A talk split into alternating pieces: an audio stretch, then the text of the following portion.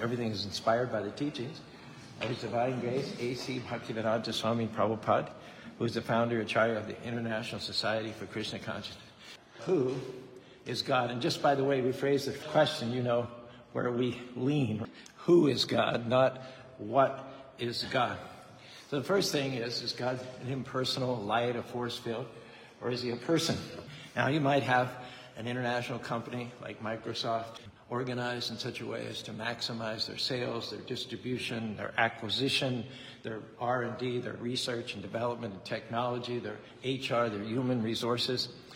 Anybody would have to be totally out of their mind to think that all that was organized from some impersonal office at the top. It's very obvious that we have a well managed multinational corporation with operations all around the world. You're going to come to a person.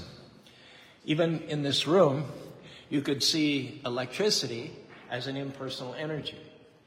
But as soon as you start to trace the electricity back to its source, a powerhouse, you know that an engineer had to build that powerhouse. A caretaker has to tweak things and make sure it's maintained. The fact is that wherever you find organization, we find it everywhere in the tiny atom. We find it in the micro. We find it in the macro. This universe is most completely organized. There are planets traveling at tens of thousands of miles per second. They're all in orbits in such a way that they don't crash into each other. Everything attests to the presence of a supreme CEO, supreme organizer. Question is, who is God? You hear people talk about God all the time. You go to the church, the temple, the mosque. God, God, God, God, God. Well, did you ever wonder who are they talking about? Because there's a shortage of descriptions about personal qualities. I've probably heard in my lifetime, aside from Krishna consciousness, the word God thrown out from the pulpit and from the podium thousands and thousands of times, and yet accompany that is hardly any personal information about him. Now, doesn't that seem odd to you? The question should arise in any who is that person who ever refers to as God. So you can say the president, the president, the president, the president, the president. That tells us certain things about the office. We know he lives in the White House on Pennsylvania Avenue. He drives a limousine. When I was a kid, Ike Eisenhower came to our little town in Pennsylvania, and he was waving to everybody. And as a kid, I saw his license plate was number one.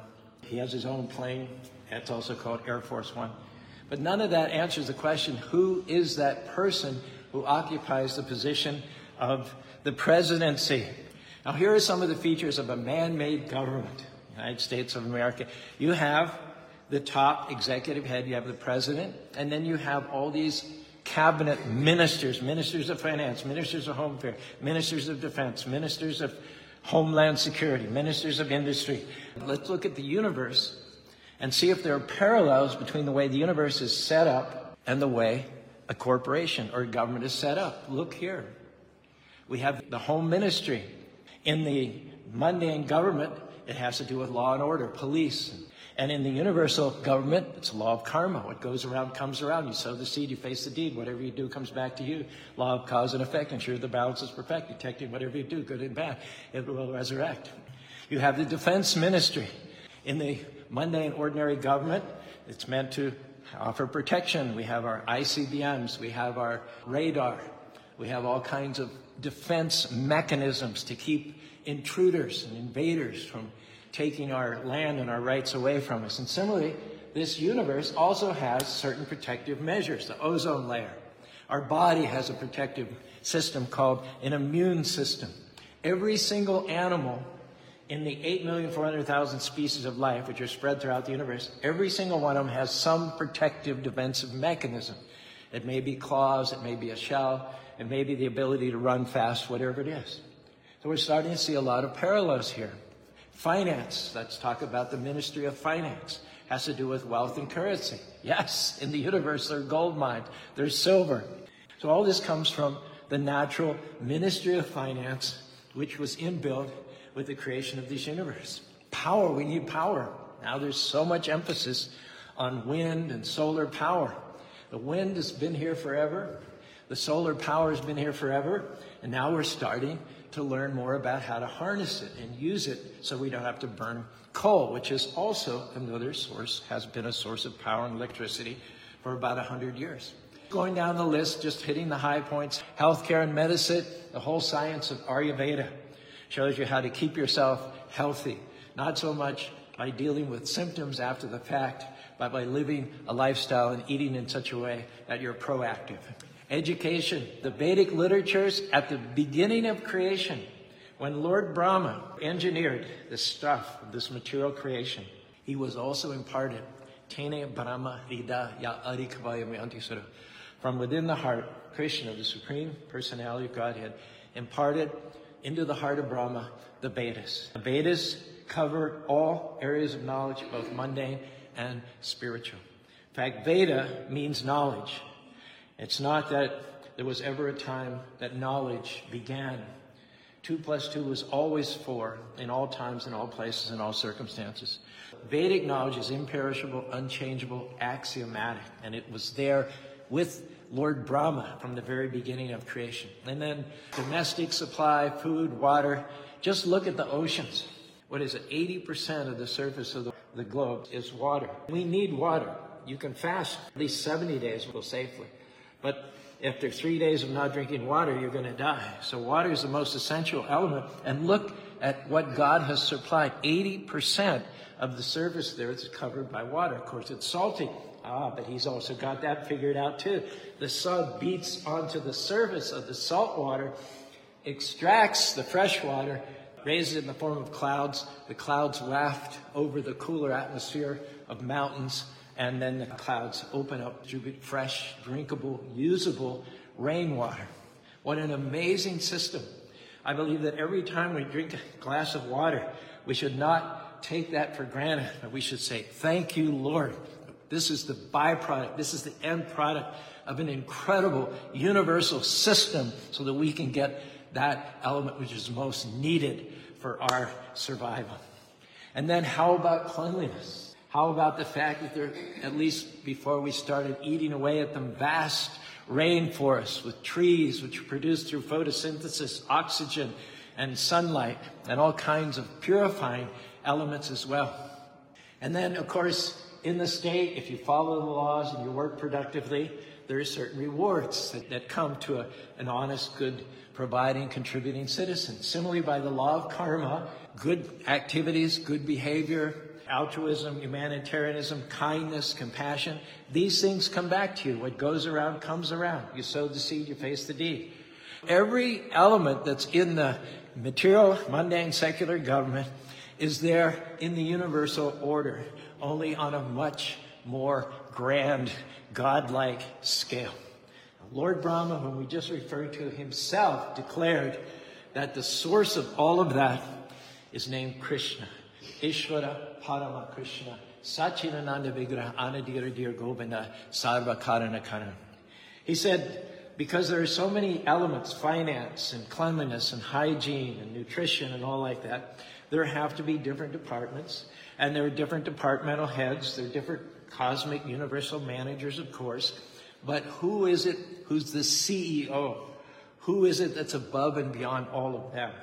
His name is Krishna. He has a body which is Satchit Ananda Vigraha.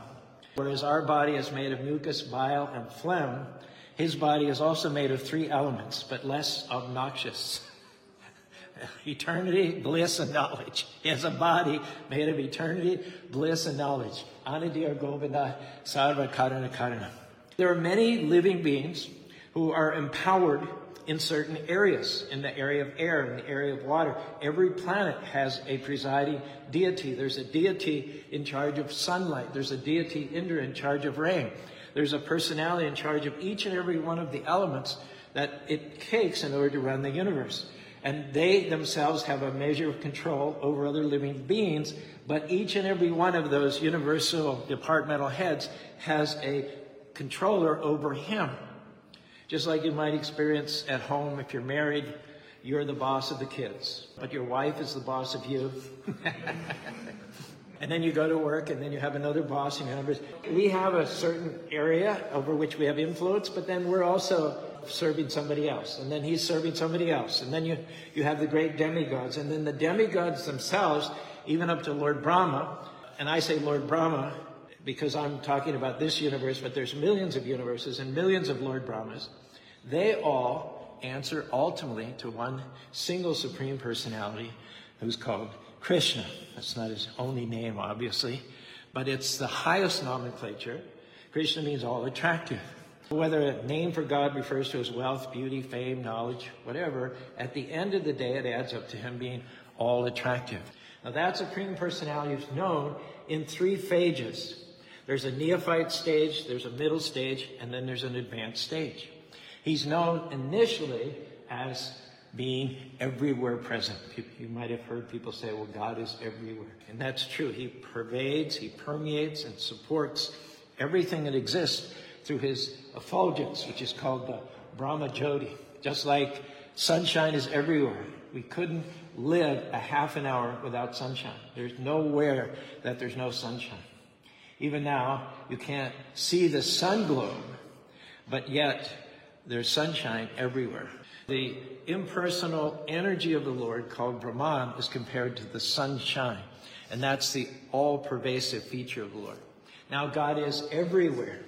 This is that aspect of the Lord is within the heart. He's called Paramatma. Each and every one of us, we're spirit. We're also made of eternity, bliss, and knowledge, but we're infinitesimal as opposed to the infinite Lord. We are qualitatively equal with Him, but quantitatively, we just don't stack up. Both the president and I have the quality of being Americans. We share that quality. He's an American, I'm an American, but he's the most powerful American and I'm a very insignificant American. So the difference between me and the president is a quantitative difference. That expansion of the Lord who's everywhere in the hearts of every living being, even the ants, even the germs, is called Paramatma. If the impersonal effulgence is compared to the sunshine, the Paramatma, the super soul in the heart of living beings, is compared to the sun globe.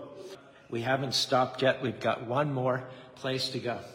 There's a third aspect First is Brahman, the second is Paramatma, and the third is called Bhagavan, and this is God as the supreme person. You have the sunshine, which is all pervasive, you have the sun globe, which is localized, then you have the sun God. Krishna says in the Bhagavad Gita, Imam vivashate yogam proktabam habhyam. In the very beginning of creation, I had the same conversation that I'm having with you, Arjuna, several millions of years ago with the sun God. Vivasvan. So ultimately, it all comes back to a person. And that person describes himself in the Bhagavad Gita. You don't have any scripture quite like the Bhagavad Gita, the Song of God. It's 700 verses. 90% of the verses are coming directly from the mouth of God. Find me any scripture where God talks virtually uninterruptedly for 700 verses. The only punctuation is Arjuna asking a question so that Krishna can further clarify a point. Not only that, but to whom is Krishna speaking? Bahuni me tani janmani tabaha tani hamsavi nittam veda parantapa. Krishna says to Arjuna, you and I have taken many, many births. We've reincarnated many, many times together. That's how close Arjuna is to Krishna. Arjuna is Krishna's friend to the point that when Krishna incarnates time after time after time, Arjuna accompanies him as his friend. So not only are there 700 verses directly enunciated from the mouth of God, but they are spoken to his most intimate friend. What does that mean to us? This is not only the most voluminous example of God speaking, but it is the most confidential. Who do you bear your soul with? Who do you share your mind, your intimate details with? Who do you confide in? Not some stranger on the street, not some backstabber at the office who plays politics. You do it to that person whom you trust, whom you love, who's your most intimate friend. But we have to understand that the quality of knowledge which comes from the Bhagavad Gita is unsurpassed. There's nothing that comes even close to it. And that's why in throughout all the Western countries and all the thousands of years of religion, nobody can even say who God is in any specific, elaborate, detailed way. You have to take advantage of the Bhagavad Gita to expand and amplify your knowledge. And we do that all the time. We're living in LDS, Utah, and ask LDS, any LDS person, what's the Book of Mormon? It is supplementary and it is complementary to the Bible. It will help you understand. If there are certain seeds of knowledge which are in the Bible, the, the ideas of the Book of Mormon will help you understand better your Bible. It's not going to contradict it. So we take the same principle, we take the ball and run with it. The Vedic knowledge is complete and comprehensive. If you just want to be a Catholic, if you just want to be a Mormon, if you want to be a Hare Christian, then, then just forget about it. Just look for the exit and take off. But if you want to know God, you can't avoid the Bhagavad Gita because this gives you the highest, most detailed understanding of God, coming right from the mouth of God Himself, speaking to His best friend. Now, how do we understand the Bhagavad Gita? There's 3,000 different editions of the Bhagavad Gita in the English language. First of all, you have to understand that this is a real happening. Some of the so-called commentators of the Bhagavad Gita take it as allegorical or symbolic. They even go so far as to say the incidences which are described in the Bhagavad Gita, the Kurukshetra War, the Kauravas and the Pandavas, did not happen. The first thing you have to take it, this is history. This is real. One should not start by accessing an author who twists the truth and brings some allegorical meaning out of the Bhagavad Gita. It also should be understood in disciplic succession. This is the authorized way to understand the Bhagavad Gita. If you want to be a doctor, you may go to medical school, you may know all the medical journals, you may know the procedures and everything, but there's one thing you have to do before you can be certified as a doctor. Anybody know what that is? Yeah, before you get your license, you have to do your residency. In other words, you have to train under more experienced doctors. You need to take advantage of their knowledge, that lore. Otherwise, you can't claim to be a bona fide doctor. Same thing with law. You have to go and pass the bar, and then you have to clerk in a law office. So, similarly, if you want to understand the Supreme Personality of Godhead, there's a system in place for that. It's described right there in the Bhagavad Gita. If you have a medicine, you can't just take the medicine when you feel like it and how many pills you feel like. There's a prescription, one in the morning, one in the evening, with food, without food. And that's how the medicine is going to do you good. In the Bhagavad Gita, fourth chapter, 34th verse, there's a prescription how to understand the Bhagavad Gita. Learn the truth from someone who's seen the truth. Someone who themselves have trained under a bona fide spiritual master and then can pass down that lore. Example is given in India when they pick mangoes, they don't just go to the top of the tree and drop the mango on the ground. It's going to be smashed, bruised, inedible, unrecognizable. They have a ladder of climbers, and one picks it, gives it to the person down, gives it to the person down, gives it, and then it reaches the ground, perfectly unblemished and relishable and full of juice. So the Bhagavad Gita should be passed down by devotees, not messed up, interpreted, spoiled by non devotees. Thirdly, Krishna says, Vedashtaham Asarvam Eva Vedam. All the Vedic literatures, with all the knowledge that's contained there, is like a great tree. But the ultimate fruit of the tree, what's the point of the, the roots? What's the point of the trunk? What's the point of the bark? What's the point of the leaves? What's the point of the twigs? except to have the fruit. So, what is the fruit of the Vedas? Krishna says it is to know me as the supreme personality of Godhead. Krishna is not just a historical figure. He's not an ordinary man. He's not even an extraordinary man. He is the supreme personality of Godhead, descended to earth to explain himself, to reveal the glories of the spiritual world through his friend Arjuna, and to invite us back. So God is literally on bended knee, canvassing us. Please don't keep mucking around in this material world. You are my child. You are crowned with favor. You have my DNA. I don't like it that you're suffering unnecessarily birth, death, disease, and old age over and over in this material world. You simply take shelter of me, and I will guide your footsteps back to home, back to God. One devotee said, about Lord Ram, who's another incarnation of Krishna. He said, Long did I toil and found no earthly rest. Far did I roam, found no certain home. Till at last I sought them in Ram's sheltering breast, who opens his arms and bids the weary come.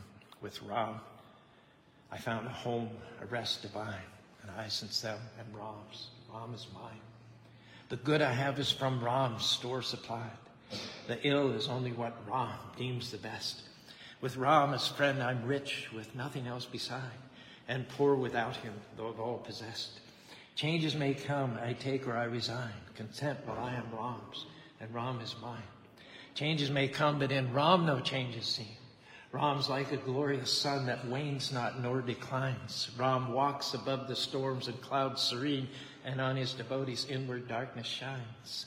While here, alas, I know but half Ram's love, but half discern him, and but half adore. But when I meet Ram in the realms above, I hope to love him fully, praise him more, and show and tell among the kirtans divine how fully I am his and he is mine. Just try to learn the truth by approaching a spiritual master, inquire from him submissively, render service unto him. The self-realized soul shall impart knowledge unto you because he's seen the truth. This whole temple, with all of the grounds in our temple in Salt Lake City and our radio station, the Festival of Colors, it is all our offering to our spiritual master. Our spiritual master wanted Krishna consciousness to spread to every town and village in the world. So we thought, Spanish Fork. Spanish Fork. Anybody go to New York, Chicago, Los Angeles, you know?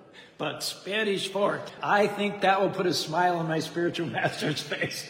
And if my spiritual master is pleased by the almost 50 years we spent in Spanish Fork, then my life is successful. But this whole project is just nothing more than a labor of love on the part of a disciple trying to please his spiritual master. It's winding up here. Bhagavan. Bhag means opulence, Van means possessor. In India, we don't refer to God as God. Why? Because God refers to only one of the six opulences of the Supreme. God means power or controller. So certainly God is the most powerful. He's the controller, but that's not all he is. In the Western countries, we acknowledge that God is the controller. He's the most powerful. We also acknowledge that he's the most knowledgeable. But beyond that, it's very, very nebulous. It's unmapped. In the term Bhagavan, we find the concept certainly power, certainly knowledge, but we go further now. We're also talking about wealth. God created everything. That means he's the most wealthy. He's the most famous. Nobody hasn't heard of God. Even atheists talk about God all the time. He's the most humble. Think about that for a moment. God is the most humble. How is that? He has more reasons than anybody else to be puffed up. How could God not be puffed up? He's the strongest. He's the most knowledgeable. He's the wealthiest. He's the most famous. If I get even a little fame, even a little wealth, I'm walking around like thinking I'm the cat's meow, God's gift to the world. You go to the gym and you're starting to actually see a little definition in your try. So what do you do? You roll up your sleeve and you kind of like take every opportunity, like check it out. You know what I'm saying? How could God, who's the strongest, the most knowledgeable, the most powerful, how could he be humble? Well, he is. Because the definition of God is that he's the supreme in every area. Nobody can outdo him in wealth, fame, strength, beauty, and humility. Think about humility. Have you known people who are good looking and yet you hate their guts? People who are wealthy and yet you wouldn't want to be in the same room with them? People who are famous and they're just conceited fools and rascals? Without that quality of humility, none of the other opulences will make you attractive. And Krishna means all attractive. So when you think about it, yes, as well as being the most wealthy, the most intelligent, the most famous, and the most knowledgeable, he would be the most humble. And that's fascinating to me. That means that you guys, you came here, you're kind of goofing around there, doing all kinds of unrelated things. God is not looking to find fault with you. I might be, but he's not. all he knows is that you came here. He's not seeing you lie on the floor in front of the altar or any of that stuff. He's just taking the best quality. He's saying they had so many options. Maybe it wasn't even a choice. Maybe you have to go here. Otherwise, you're going to fail the course. God doesn't consider all of that. He always gives us the benefit of the doubt. He cuts us slack. He says, It's so nice they've come to the temple on Sunday afternoon. They could be here or there or anywhere, but they came to the temple. He's not thinking, I'm God, this is my temple, you're my servant, and you should be here, and you should be bowing down and sitting up straight and listening attentively. He's not saying any of those things. Why? He's the most humble. If he wasn't the most humble, he wouldn't be, do you agree with me, the most attractive. Now, there's one more quality that God doesn't cover. When we say God, we just don't cover this. Can anyone guess what it is? Remembering that God is supreme in every area. Would God really, I mean, seriously, be an old man with white hair and wrinkles and a beard? Is that consonant with an all powerful God who's supreme in every area? Could there be anybody better looking than God? Could God be like people you see in the old age homes and the senior citizens' home? You know, could, could that be the supreme personality of God in all wealth and all kind? I don't think so. Most of you have an image of Michelangelo's painting of the old guy on the ceiling of the Sistine Chapel. If you recall the details, there's some cherubs, there's little angels uh, charged with holding him up. He apparently can't stand. He's lying horizontal. He's exhausted, apparently, with the creation of this one tiny little planet. it wore him out. And so there's one little cherub holding an ankle. There's a cherub holding a wrist. There's one nursing his head, holding his head from flopping. And I don't know what the one cherub did wrong. I don't know what he's being punished for. So there's one right under, taking the whole weight of his midsection. You know, all the other cherubs are like, yeah, no, no. And this guy's like, can I get some little help here? And it doesn't look like there's any forthcoming. So how could that possibly be God? We really should do ourselves a favor in the Western cultures by getting a better, fresher idea of God because you're not going to have any enthusiasm, you're going to have any fervor for serving the Lord, living eternally with some old guy. That's just antithetical to the excitement and the freshness that should be part and parcel of your journey back to home, back to God. Bhagavan, God is he who possesses the most wealth, fame, strength, knowledge, beauty, and renunciation. You find someone who's smarter than somebody else, you go back to the original smartest person, in fact, the source of intelligence, whose intelligence is eternal. That's Krishna. You find the strongest person, you, there's always someone stronger and stronger and stronger. You go back to the person whose strength is eternal, unlimited. That's Krishna. Here, during the seventh year, when he was exhibiting his pastime as a seven year old boy, Lord Indra, in this picture over here, he got upset with something Krishna did, and he called in those clouds which are usually invoked at the annihilation of the universe. Very, very dangerous storms and clouds. And he unleashed all the power of those clouds on this tiny little village in India the clouds, which usually destroy the universe, were pinpointed in this little village. Krishna, at first he thought of destroying Indra and his whole heavenly kingdom, but then he thought, I think, I think I'll do something a little more interesting.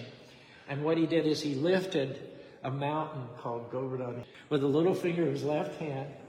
He held it as an umbrella for seven days. So while the, the storms raged and this, the water came down and the winds blew, all the inhabitants and all the cows and all the monkeys partied for seven days. They were totally comfortable.